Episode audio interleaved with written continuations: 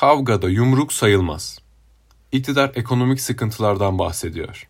Doğrudur. İşçi, emekçi, köylü, emekli vergiden, zamdan geçinememekten sıkıldı ve bunaldı.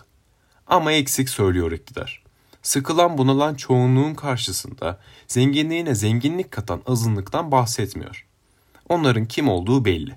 Son bir buçuk yılda 750 milyar lira kar eden bankalar. İktidarın Merkez Bankası ve hazineden kur korumalı mevduat aracılığıyla 600 milyar liraya yakın ödeme yaptığı para babaları.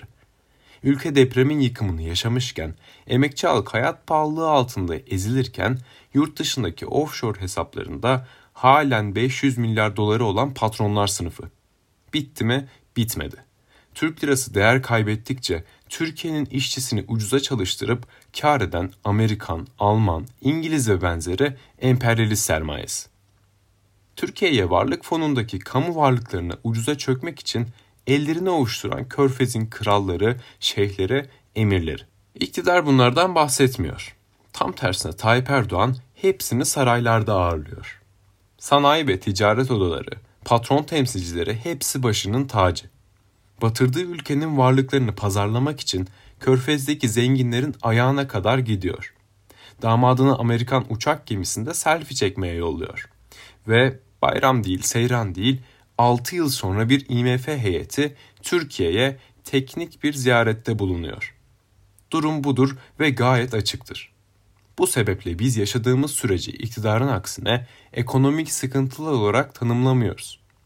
Bu bir sınıf kavgasıdır. Bu kavgada sermayenin iktidarı sabredin diyorsa bunun tek bir anlamı vardır. Emekçi halk daha çok yumruk yiyecektir. Erdoğan sabredin diyorsa öbür yanağınızı çevirin demektir. Sınıf kavgasında bizdenmiş gibi görünüp karşı tarafa çalışanları, kavgada ayırma bahanesiyle elimizi kolumuzu bağlamaya çalışanları iyi tanıyalım. Kim mi bunlar? İşte kamu emekçilerini enflasyona ezdiren, sözleşme tiyatrosunda figüranlık yapan memur sen, işte Erdoğan'ın Kemal Derviş'i olan İngiliz Mehmet'in amigoluğunu yapan, Amerika'dan ithal edilen ekonomik kurmaylarını öve öve bitiremeyen CHP'siyle, İyi Partisi'yle, düzen muhalefetinin partileri, MES sözleşmeleri başlıyor. Taslaklar açıklanıyor. Her kim işçinin yanındaymış gibi gözüküp ama grev yasağı olabilir diyerek işçinin gözünü korkutuyorsa yüzde şu kadara bağlanır. Bu kadarı kurtarır diye algı operasyonları ile işçinin beklentisini aşağı çekmeye çalışıyorsa onlar. Metal işçisi grev yasağını grevle yırtmıştır. Kamu emekçisi grev hakkını fiili grevlerle kazanmıştır.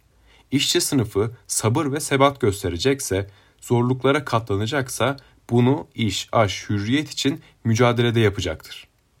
Onun dışında sabredin, katlanın diyen kim varsa karşı tarafa çalışmaktadır. Kavgada yumruk sayılmaz. İşçi sınıfının kavgadaki yöntemi bellidir. Sanayiden hizmet sektörüne, tersanelerden kamu emekçilerine kadar sömürüye, ezilmeye karşı gidilecek yol işgaldir, grevdir, direniştir. Her iş yerinde, her fabrikada, her tersanede bu yöntemleri en etkili, en örgütlü kullanan, birlikte hareket edebilen bir nebze olsun sömürü çarklarına çomak sokabilir. Bir nebze olsun hak elde edebilir. Ama mesele iş yerlerinde sınırlı değil. Büyük bir ekonomik kriz var. Bunun faturasını kimin ödeyeceği sınıfların topyekün karşı karşıya geldiği alanda yani siyasette belirlenecek. Kapitalistler için verecek tek kuruşumuz yok. Krizin bedelini kar rekorları kıran bankalar, milyarlarca dolar serveti olan patronlar ödemeli. Sınıf siyaseti sandığı beklemez. Yerel seçimlerde de işçi sınıfı kendi bağımsız siyasetini izlemedikçe hangi partinin müteahhitleri ranttan pay alacak diye sandığa atılacak oylarla hiçbir şey değişmez. İşçi sınıfı kurtuluş yok, tek başına ya hep beraber ya hiçbirimiz diyerek iş yerlerinden başlayan mücadeleyi ulusal düzeye taşımalı kamu emekçisi sokağa iniyorsa işçi yardımına koşmalı. MES'e karşı metal işçisi grev dediğinde tüm emekçi halk bu grevi kendi grevi gibi sahiplenmeli. Yeri geldiğinde işçi sınıfı bir bütün olarak gücünü genel grevle, genel direnişle ortaya koymaya hazırlanmalı.